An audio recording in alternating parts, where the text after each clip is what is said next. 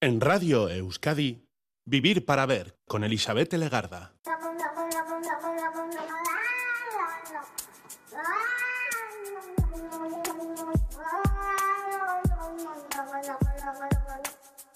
Caixo Gabón, bienvenida, bienvenido a esta edición de Vivir para Ver en Radio Euskadi. Estamos en los primeros minutos del día 9 de noviembre. El cáncer es la causa de este año de una nueva edición de ITV Maratoya de este 2023. Minbiziaren aurka aukera berriak. Contra el cáncer, nuevas oportunidades es el lema de este año y ya sabéis también que tenemos la propia canción de ETS Aukera Berriak. EITB Maratoya se ha convertido en un proyecto abierto a la sociedad vasca que busca la participación de toda la ciudadanía. Se presentó el pasado mes de septiembre, cuenta con el apoyo de diversas asociaciones de afectados de cáncer y en noviembre ya han puesto en marcha las vías para la participación con aportaciones monetarias. Eso sí, el gran día será el día 14 de diciembre.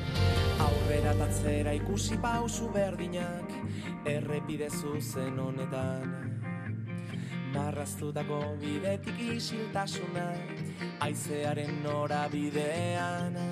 Puntu bati begira Gatzen dugu ingurua Eta bertan dauden koloreak. Baina bide gurutzeak Dira aukera berriak Dira aukera berriak Aukera berriak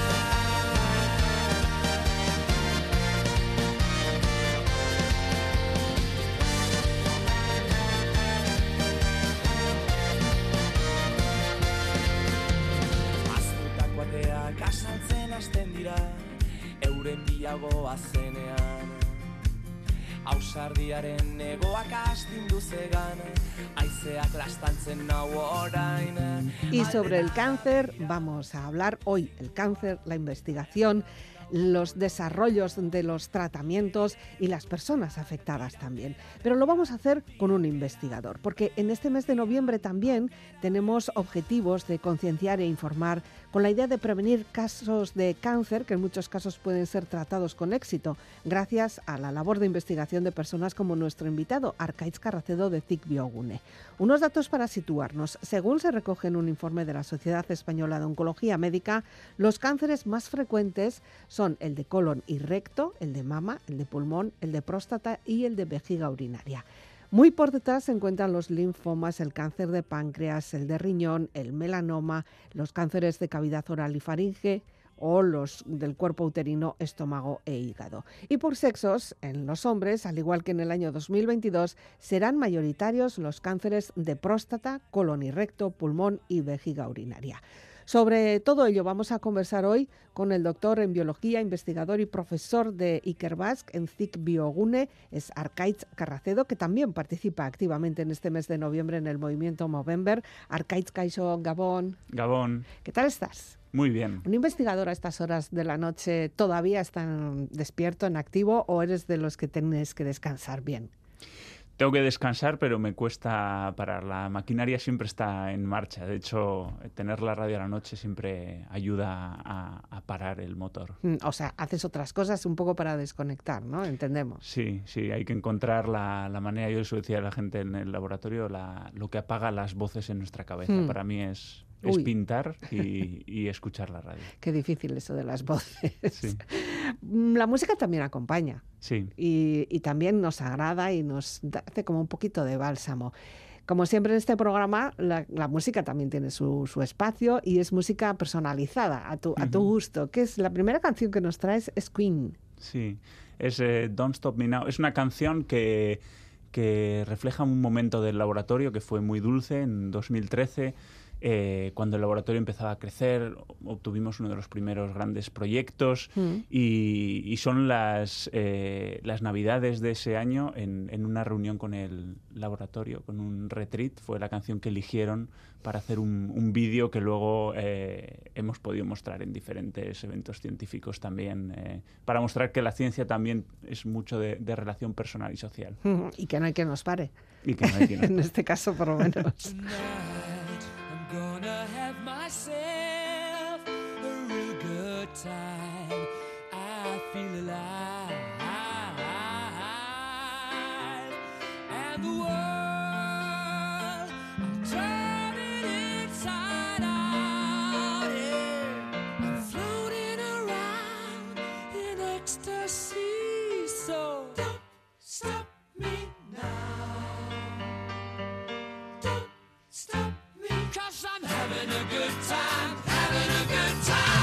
Star leaping through the sky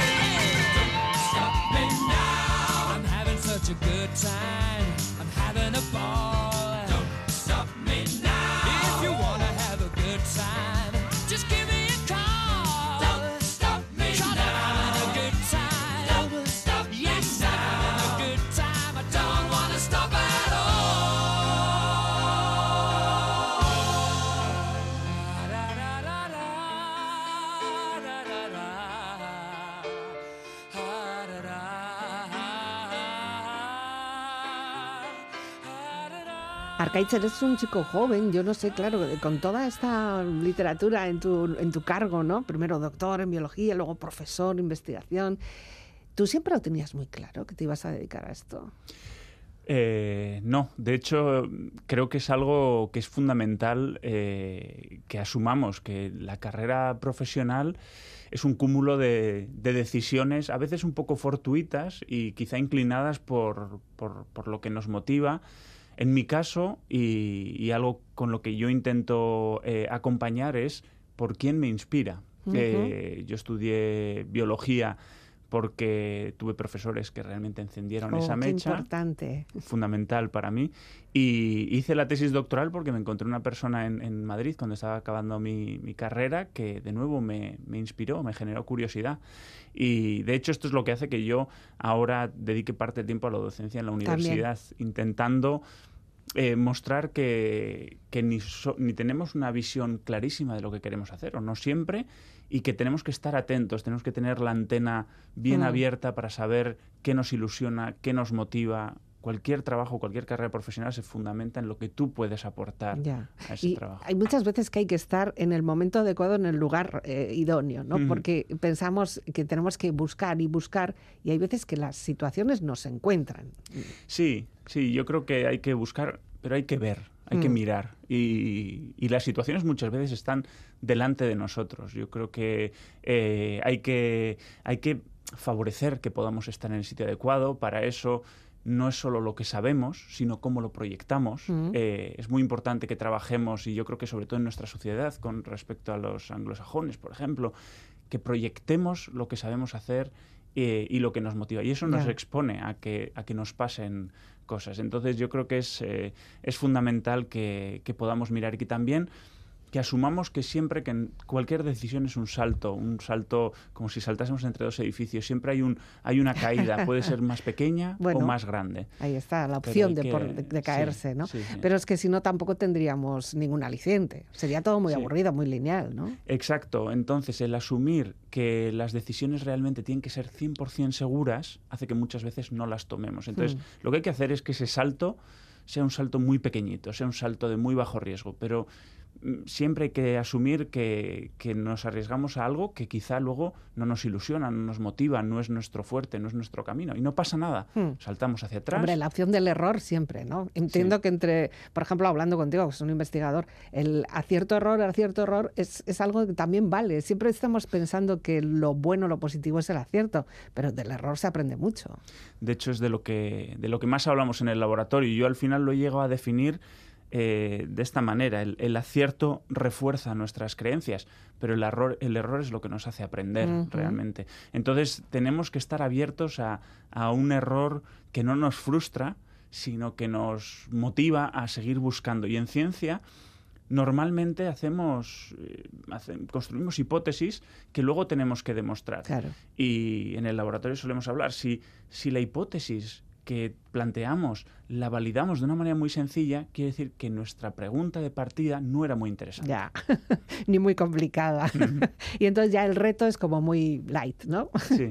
A ti de todas formas te gusta esto de los retos, porque ¿cuánto tiempo llevas investigando? ¿Cu- ¿Cuánto tiempo de tu, cuántos años llevas con esto? Yo me licencié en 2002 y desde entonces eh, llevo haciendo investigación de un modo eh, u otro en, en Madrid, en Estados Unidos, de vuelta en Bilbao, buscando temas, eh, cambiando de, de posición, cambiando de rol.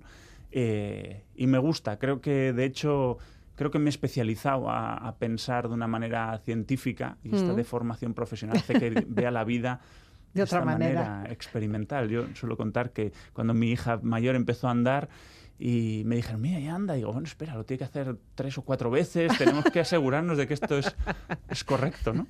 de que esto va a seguir. Pero has vuelto a casa, ¿no? O sea, eh, de todos, todas estas experiencias que nos cuentas internacionales, también luego has decidido volver y eso durante mucho tiempo es una cuestión que se ha planteado, por ejemplo, pues cuando lo del COVID, ¿no? Eh, las mentes se nos escapan, los investigadores se van, no hay nicho, no hay sitio, no hay buen ambiente para que los investigadores estén, pero tú has vuelto, estás aquí. Sí. Bueno, las dos cosas son una realidad. Sí. Que estamos en un país en el que la inversión estratégica, la, la importancia de la investigación para el crecimiento de la sociedad y como motor económico, pues es, es débil. Mm. Eh, y por otro lado, que van surgiendo oportunidades. Yo tuve una oportunidad, tú antes decías, las oportunidades se buscan y en, en este caso fue esa combinación de, de buscar y tener, y tener suerte de estar en el momento adecuado. Yo estaba en Estados Unidos y me ofrecieron valorar volver a Madrid, a Barcelona, cuando todavía era muy pronto para mí. Y en ese momento también hablé con, con Zic Biogune. Hmm. Zic Biogune me dio la oportunidad, teniendo, siendo muy joven y muy poco experimentado, de volver y, y empezar mi grupo. Fue porque me dieron la oportunidad que estoy aquí, Hmm. pero fue porque busqué la oportunidad por lo que la conseguí. Ya. Entonces, ese es el- Ahora mismo, si tuvieras que definir Mm. eh, eh, Biogune o Ikas- eh, Ik- Ikerbask, ¿qué es? Porque a la sociedad nos suena, claro, Mm. es- lo vemos alguna vez, quizá en algún informe, alguna noticia que de repente pues eh, salga, ¿no? Pero, ¿qué es exactamente? Son dos cosas distintas. Ikerbas, que es una fundación que promueve la atracción de talento investigador. Esto es, tienen programas para diferentes grados, niveles formativos, gente joven que está empezando, gente ya consolidada, investigadores e investigadoras que están o en Euskadi o fuera para que empiecen o continúen sus líneas de investigación en Euskadi. Entonces, su, su objetivo es financiar personas. Esto es lo que hace Ikerbas. Y luego, Zic Biogune es uno de los centros que acoge investigadores e investigadoras como eh, los, los que son los que tienen el programa Ikerbas. Y Zic Biogune es un centro de investigación que se centra en entender la salud y la enfermedad. Eh, tiene más de 20 grupos de investigación, yo dirijo uno de esos grupos, hay otros, otros 20 más, que se centran en diferentes situaciones de la vida, desde cómo, por qué tenemos cinco dedos y por qué el pulgar es pulgar y el meñique es meñique, eh, o por qué tenemos enfermedades poco frecuentes o muy frecuentes como, como el cáncer. Entonces, ¿qué es, ¿cómo funciona la biología? Cuando todo va bien, Mm. y qué pasa cuando algo, falla. Ya, ¿y cómo te definiste por estudiar, por investigar cáncer? Porque claro, siendo biólogo podrías haber investigado cantidad de, de- de temas, ¿no?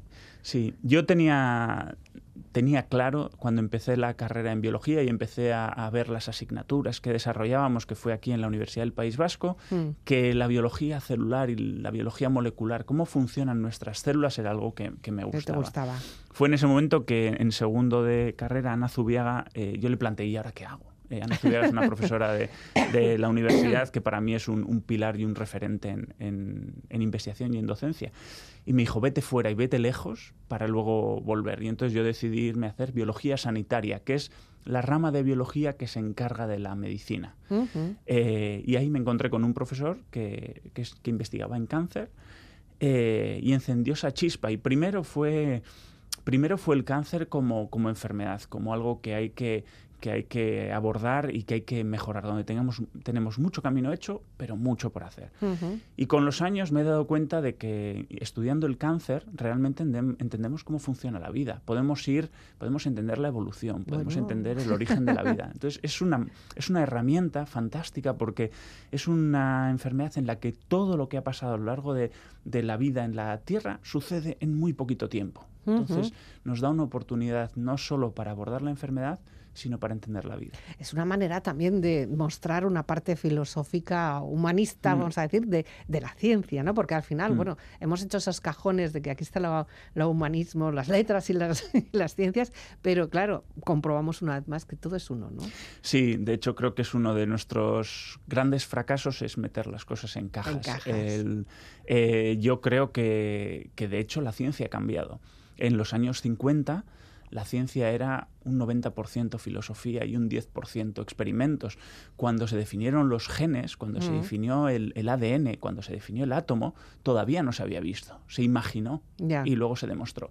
Ahora estamos en un momento en el que la tecnología es tan potente que casi la usamos sin hacernos preguntas. Entonces tenemos que volver a ese, a ese punto en el que decimos, realmente, ¿qué es lo que buscamos? Y tendríamos que tener conocimientos de filosofía y tendríamos que tener filósofos y filósofas Mm. en el contexto de la ciencia. Es fundamental. Hace un par de años recibí un premio junto a Daniel Inerarity Mm. Tuvimos una, una entrevista en, en- en esta casa y fue fantástico porque te das cuenta de que estamos totalmente alineados con respecto a los problemas de la vida y de la sociedad y que Mm. lo que les pasa a las células y lo que les pasa a las personas en la sociedad no es tan diferente. Ya. Sí, pero algunas personas también se han encargado, por lo menos han intentado alejarse de la sociedad. Algo que al final eh, va, está abocado al fracaso, porque vuestras investigaciones tienen que tener reflejo en la sociedad, tienen que, tienen que aportar a la sociedad y la sociedad también puede pediros a vosotros que, que- que realicéis algunas labores, Sí. ¿no? Hace falta estar ahí. Sí, para mí esto es un, un trabajo en equipo en el, en el aspecto más, más esencial, que es eh, que nosotros desde la investigación dependemos de una validación de la sociedad, de que la sociedad diga, esto es importante. Mm. Eh, necesitamos eh, saber más para vivir más y mejor. Eh, y nosotros tenemos que hacer un retorno continuado, un goteo de conocimiento y de cultura científica que permita entender los avances en, en medicina y que no solo aparezcan nuestra cara, nuestra Ya. voz cuando hay una nota de Un prensa hallazgo, un premio y, que suelen ser noticias un poco sobredimensionadas, que, en las que intentamos autojustificar que lo que hacemos es importante. Ya. Pero lo importante es ese, ese continuo, el, que, eh, el transmitir la idea de que eh, la investigación es, un, es, es como sembrar un campo que quieres que sea, Mm. eh, que sea rico y que sea productivo durante muchas décadas. No siembras para recoger el máximo cada año siembras con visión de futuro y haces, y haces una, una siembra y, una, y un esfuerzo que, en el que realmente no miras al producto, sino miras a la estrategia. La Ujú. ciencia es así. Cuando hablamos de innovación, al hablar de ciencia, estamos pervirtiendo el concepto. La Ujú. innovación es el resultado Ujú. y normalmente lo vemos años después. Y nosotros somos Ya. un eslabón de toda esa maquinaria. Mm, ¿Tú crees que eh, hay muchas cosas que han cambiado en nuestra sociedad también en- con el COVID? ¿no? Yo entiendo que es un recurso muy fácil, pero es que lo hemos vivido tan intensamente que se nos ha quedado muy clavado.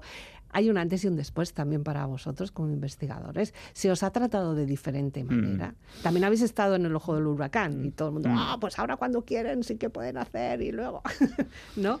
Eh, creíamos que iba a ser un cambio de juego. Yo tenía una esperanza de que la gente viera la ciencia por, por lo que es, que Mm. es algo que tiene que estar en marcha continuamente, algo que no puedes sacar de un cajón cuando cuando tienes urgencia. No podemos sacar a una persona de la jubilación para que haga investigación porque es la única persona que sabe de, de virus y vacunas. Es como muy de película eso, Sí, ¿eh? sí, pero es lo que ha pasado. Teníamos eh, una falta de, de, de tempo, de, de dinámica, eh, y lo que hemos hecho ha sido reorganizarnos. Y como todos tenemos la tecnología, hemos intentado ayudar en el, en el diagnóstico, en el Mm. conocimiento. Pero en realidad no sé si hemos aprendido todo lo que podríamos haber aprendido. La realidad es, ¿se pueden hacer vacunas en un año? Sí. Pero el mensaje no es que la investigación es rápida cuando quiere, porque esas vacunas son la investigación de 40 años atrás. Atrás. Hay una base, claro, no sí. salen de, de la nada. si Catalin Carico no hubiera trabajado y peleado porque le financiaran la investigación en, en vacunas basadas en, en ARN, Mm.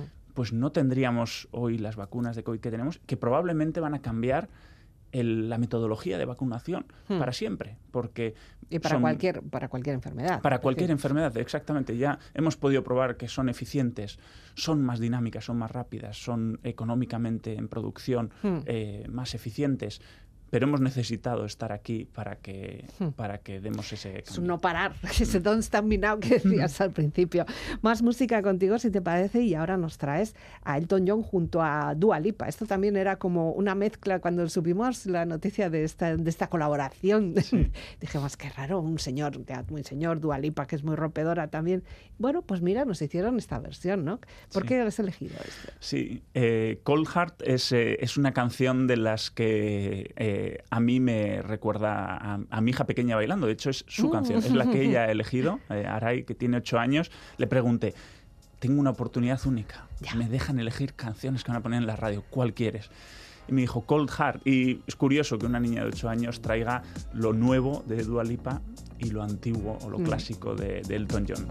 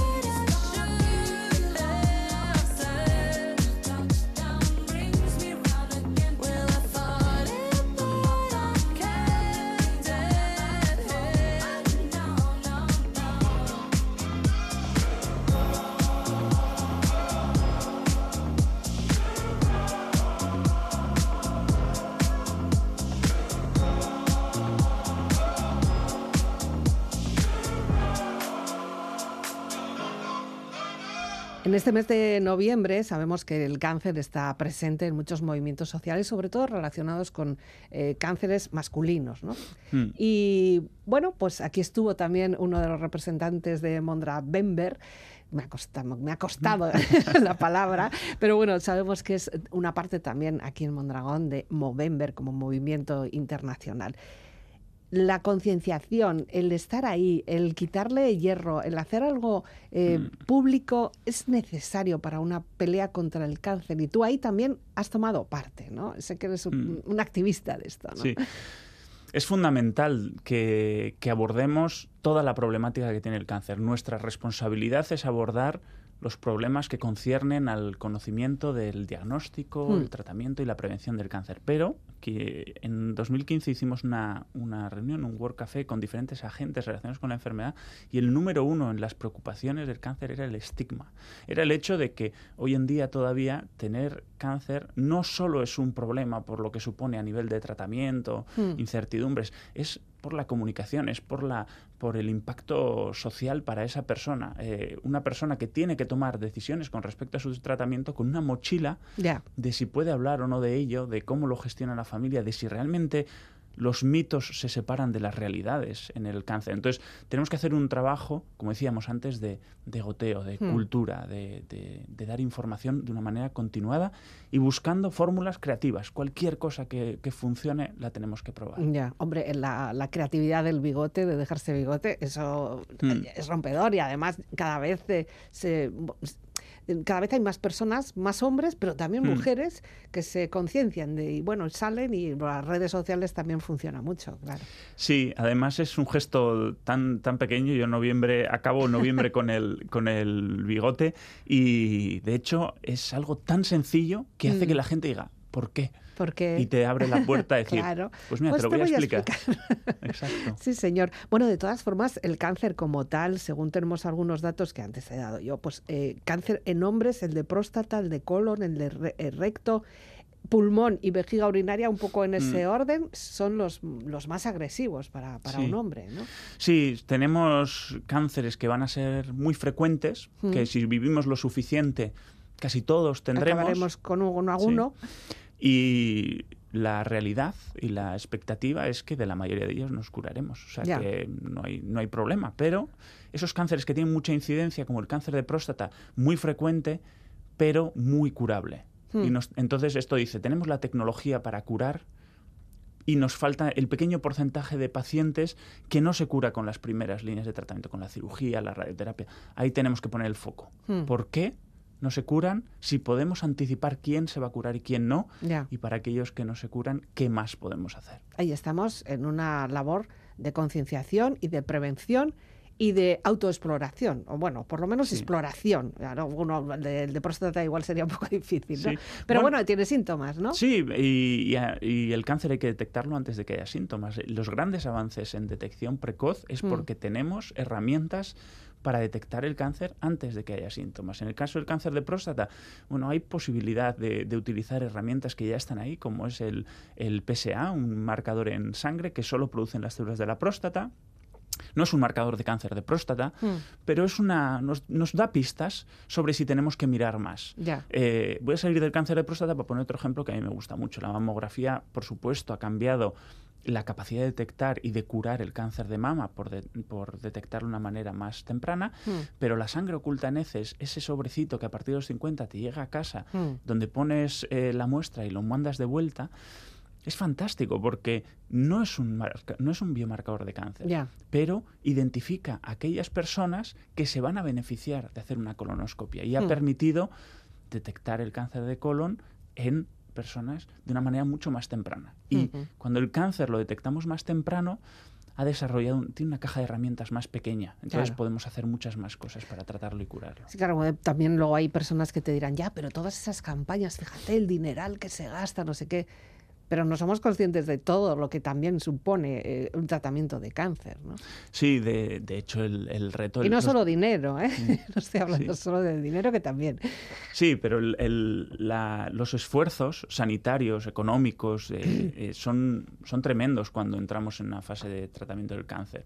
La detección precoz y, y esa, esa, ese contexto ideal en el que podamos hacer una muestra, un análisis de sangre y detectar si hay cáncer o no, es a donde aspiramos. Es, Hmm. es, eh, es el, el- la búsqueda, el screening de, de cáncer de una manera poco invasiva, segura y para toda la población. Incluso te estamos- lo puedes hacer en casa, que eso es un, como un lujo. Para mí es un Sí, lujo sí. no tener que acudir a un centro Sí. médico, ¿no? Entonces, la, vamos viendo avances ahí. ahí ha habido investigación de cantera que ha llevado esto a- a- al, al mercado y a la sociedad y, el, y Euskadi fue pionera en, Hmm. en implementar el test como Yo creo de todas en formas que también está súper normalizado. Ya, ya te, te- te ha llegado el pepitito, te ha llegado, no, sí, Sí, sí. Voy, a, voy a llevar la muestra. Sí. ¿No? Tenemos Se que habla pensar de que ello, esto, vamos. esto nos ayuda, esto son herramientas y, y tenemos que quitarnos, como quizá hablemos luego, el cáncer es una cuestión de, de Hmm. papeletas, de lotería y tenemos que quitarnos todas las que podamos. El, el hablar del cáncer abiertamente también nos permite entrar en un aspecto que es fundamental, que es la prevención, que es qué podemos hacer nosotros. Hay, el cáncer es una enfermedad de la vida, es una enfermedad que no va a desaparecer nunca. Eh, aparece porque las células de nuestro cuerpo dejan de hacer lo que deberían hacer y empiezan a- a dividirse y a ocupar espacio. Pero podemos, hay, hay hábitos de vida que aumentan la probabilidad de que eso pase. Ya. Entonces, eso es- ahí es donde tenemos que incidir como sociedad. Unos aumentan, pero otros también eh, mm, revierten, o sea, nos, nos ven a nuestro favor. Sí. O sea, es, Sí. es tomar una decisión. Y quien más, quien menos, yo creo que siempre hemos conocido, tenemos un conocido, alguien que ha tenido cáncer, que tiene cáncer, Mm. que ha muerto de cáncer o que, o que está en ese proceso, ¿no? Sí. Y además a todos nos aterra el- el- Sí. la idea de tener un, Es un cáncer. problema, la pregunta es, si, si esto nos asusta tanto, ¿por qué las cosas fáciles que Mm. tenemos a mano no conseguimos interiorizarlas como lo importantes que son? La, la protección de la, de la radiación solar, eh, la- el tabaco, el alcohol, la dieta, eh, eh, los hábitos de vida sedentarios. Estas cosas que podríamos decir, empodérate, Ujú. y, y hace, hace ese trabajo, porque eso no te va a hacer que estés libre de cáncer, pero te va a quitar probabilidades. Eh, ¿Por qué no llegamos a concienciar a la sociedad? Y yo creo que ahí tenemos un papel desde la investigación. Algo eh, estamos haciendo que no llega a Hmm. calar. Tenemos esta visión de nuestro cuerpo como inmortal. No, No va- Sí. no nos va a pasar nada. es verdad. no pasa que es, luego ya cuando llega es cuando quizá es tarde en muchos casos Mm. también. Es cuando empezamos a cambiar nuestra dieta, a, a añadirle otros alimentos, quitar unos. Y ya Mm. igual el reloj tic-tac, tic-tac corre muy Sí. rápido, ¿no? En algunos Sí. casos muy rápido, desde luego. Sí, y además ahí llegamos al, eh, al otro extremo y a la preocupación, que es qué puede hacer la medicina para ayudarnos Claro. y qué podemos hacer nosotros y si nosotros nos podemos pasar de frenada, si nosotros podemos controlar, eh, controlar nuestra dieta o, o tomar eh, o rehusar medicinas mm, convencionales que tenemos a mano por cosas eh, alternativas que quizá no están tan demostradas, Mm. Eh, igual nos estamos más, haciendo más daño que bien. Hay un momento para estar saludable, hay un momento para tener que comer de una manera muy equilibrada, que es, eh, yo diría que siempre, pero cuando eh, las personas que tienen cáncer pueden ir a extremos con respecto a la alimentación Mm. que les cause más daño que bien. Entonces, la supervisión de un equipo médico que te ayude a, a guiar, a decir qué puedes hacer tú hoy, eh, es fundamental. Eh, entonces estas cosas siempre son un arma de doble filo. ¿Qué podemos hacer antes y qué podemos hacer durante? ¿Cómo cuidamos la salud y cómo tratamos la enfermedad? Son Mm, dos. El tratamiento de la enfermedad también muchas veces Mm. es que nos obnubilamos, estamos ya que tenemos que ir a Mm. los recursos últimos, ¿no? Y siempre hay alguien, pues ¿por qué no pruebas ese, gran consejero? De... Sí, sí. En fin. Bueno, canción número 3 con Alanis Morissette.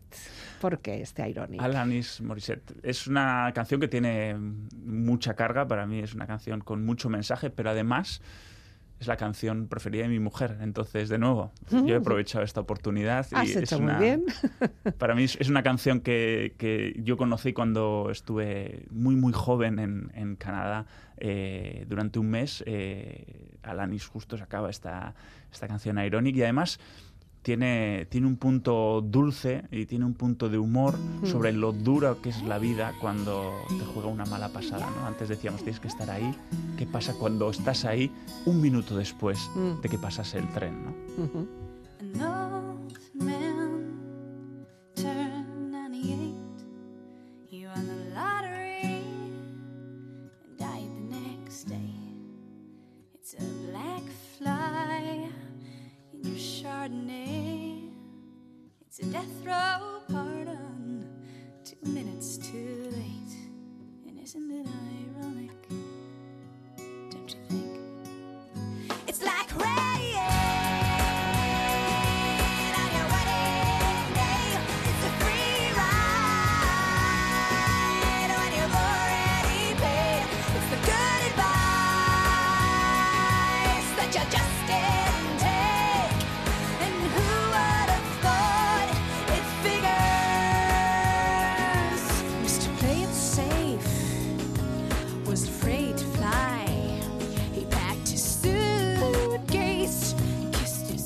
Goodbye.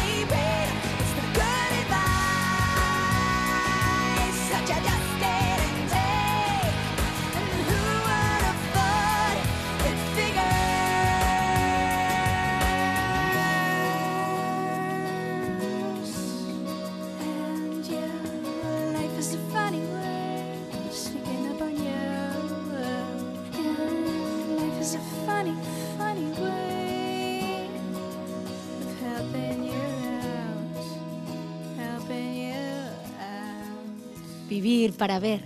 Con Elizabeth Legarda. Antes decías, ¿es una cuestión de papeletas? No, esas papeletas en este sorteo de la vida que nos toca jugar a todos y que todos empezamos y terminamos, porque además en este mes de noviembre también tenemos Mm. muy presente la, la cuestión de la muerte. ¿Esas papeletas las compramos? ¿Nos las metemos, nos las meten ya en el bolsillo según nacimos, nacemos? Sí. ¿O ¿En qué punto está?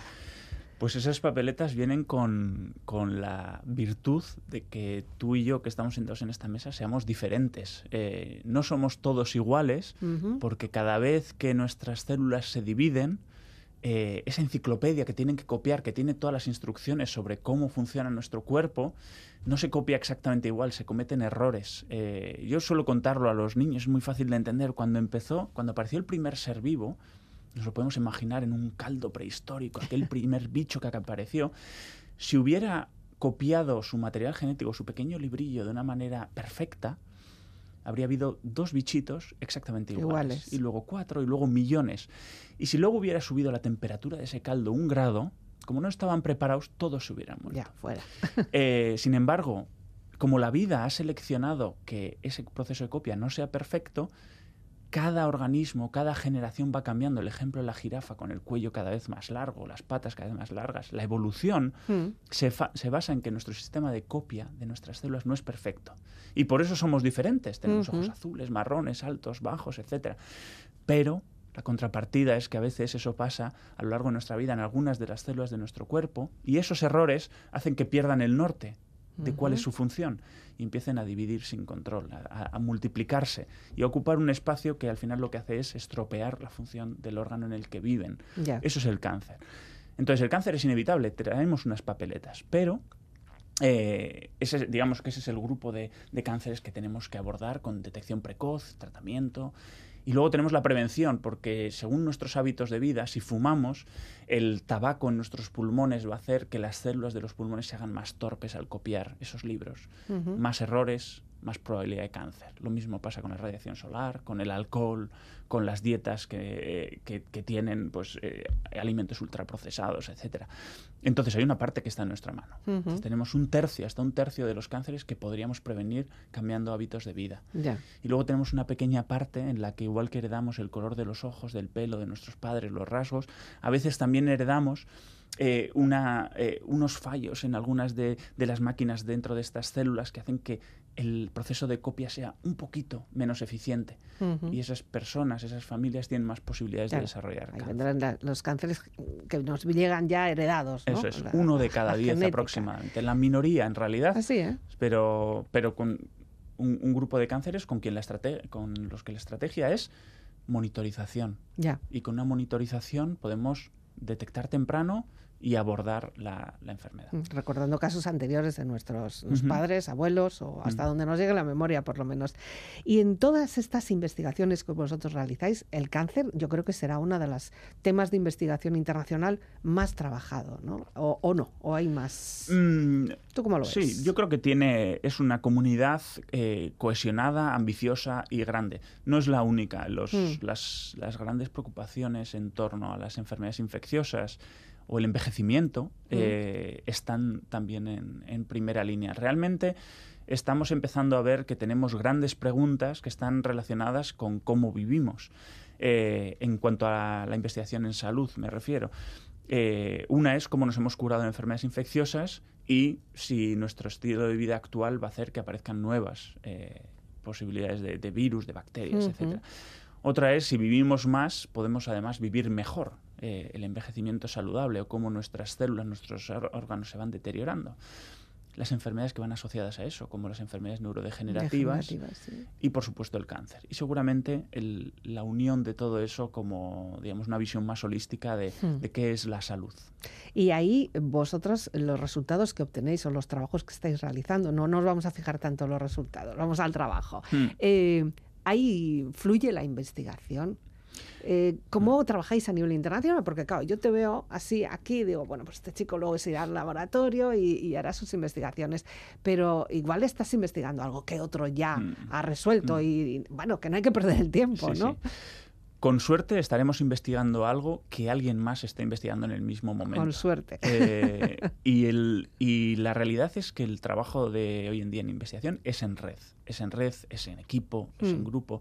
Y sobre todo, y si es posible, con gente que vea el mismo problema desde una perspectiva distinta. Mm. Eh, a nivel nacional eh, tenemos la suerte de tener una generación de investigadores, primero de tener una, eh, una cantera que es eh, muy potente, de haber tenido una escuela que ha generado los mimbres para que haya una investigación en oncología potente y además tener una generación de gente que está en este rango de edad entre los 35 y los 45 que viene fuertísimo, con unas Mm. ideas fantásticas, con unos currículums eh, extraordinarios y a los que hay que hacer eh, hueco. En nuestro día a día nosotros interaccionamos con, con grupos de investigación de todos los países eh, para hablar de nuestro trabajo en curso. Nos financian proyectos en red para trabajar en equipo. Mm. Eh, y nuestra investigación no se ciñe solo al cáncer. Nosotros, eh, a mí una de las cosas que me apasiona es que lo que encuentre para entender cómo funciona el cáncer, inmediatamente lo proyectemos a Sí. otras condiciones fisiológicas. Por ejemplo, nosotros hemos estudiado el cáncer de próstata y esos resultados luego los hemos, hemos demostrado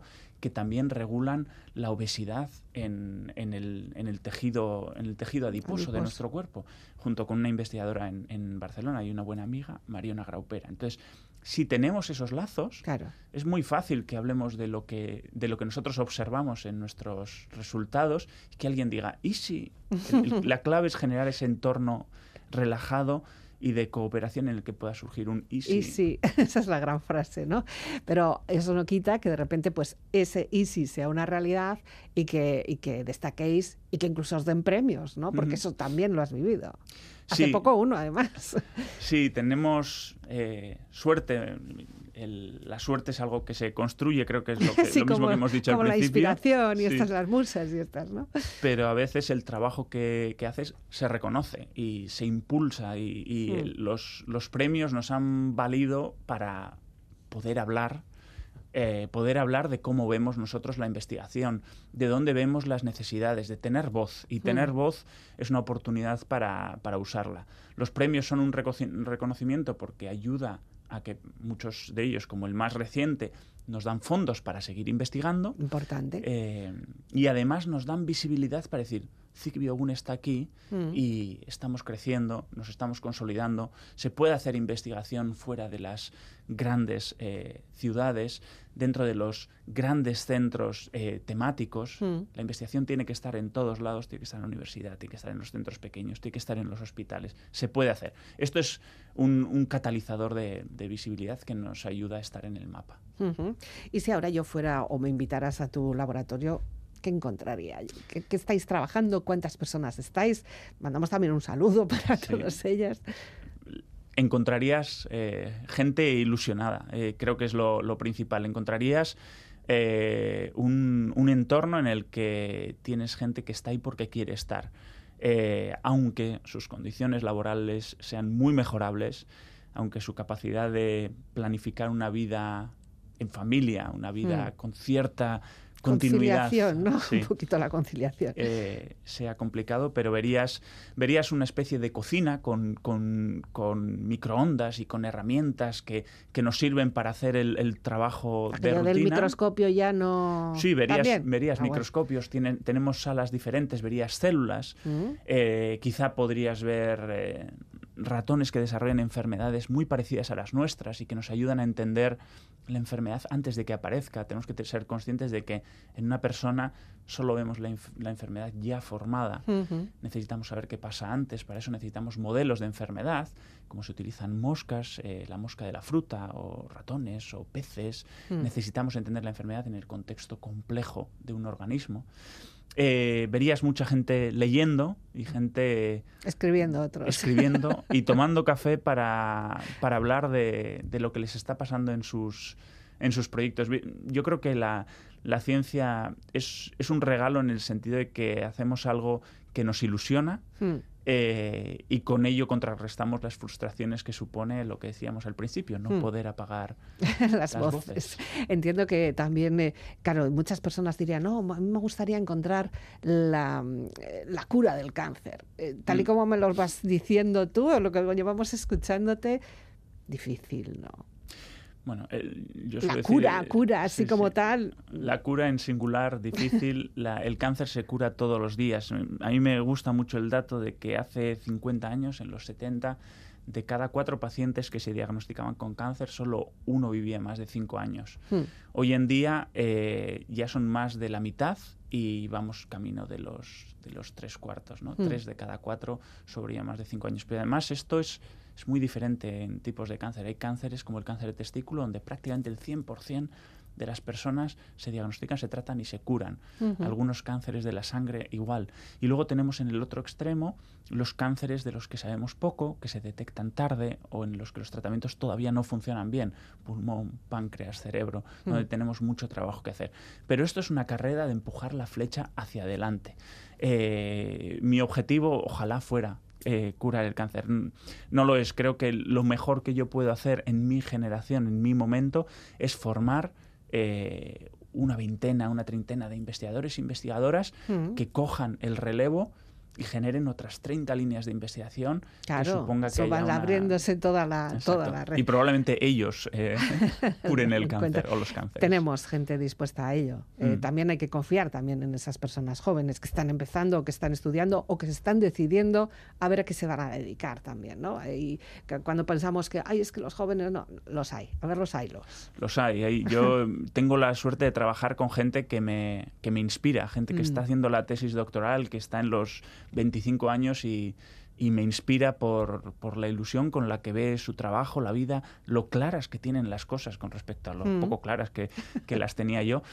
Pero hay que habilitarles, hay que apoyarles, hay que defenderles, hay que reconocer el trabajo que hacen, hay que intentar que puedan desarrollar una carrera de, en investigación que sea compatible con la vida Mm. eh, que puedan desarrollar el camino que, que quieran. Y ahí nos queda mucho trabajo por hacer. Tenemos una precarización terrible. Pues con ese mensaje nos quedamos, con esa denuncia también, que viene un poquito así, pero hay que hacerlo. Arcaiz Carracedo, muchísimas gracias por venir. Te voy a despedir con una, una canción que tú también has elegido, que es el Video Kill de Radio Star. ¿Qué es esto? Pues esto es una, es una canción... Venir a una radio para decirme esto. Sí. Esto es una canción en- de, de revolución, creo que de hecho va muy bien porque es una canción que, que- que critica el abandonar, eh, el abandonar algunos hábitos en, en búsqueda de otros De otros, mejores sí, erróneamente. pensando que son mejores. Sí. Y esta es, esta es la primera canción que mi hija mayor, Euri, se puso en su librería de canciones. Mm. Y, y me parece fantástico que fuera esta canción. ¿no? La en escuchó esta y dijo, versión de además. esta canción y esta versión ¿Mm? es la que ella ha elegido y para mí tiene, tiene, tiene esta idea de, de esperanza, ¿no? De, de- de lo viejo es nuevo. Pues muchas gracias. A dormir ahora. ¿eh? Asko. Gabón. Ya sabes que puedes recuperar este podcast a través de la web Vivir para Ver y también nos puedes encontrar en las redes sociales. La despedida de Elizabeth Legarda Gabón. I heard you on the white station 52. Lying awake intent on depending on you. If I was young, it didn't stop you coming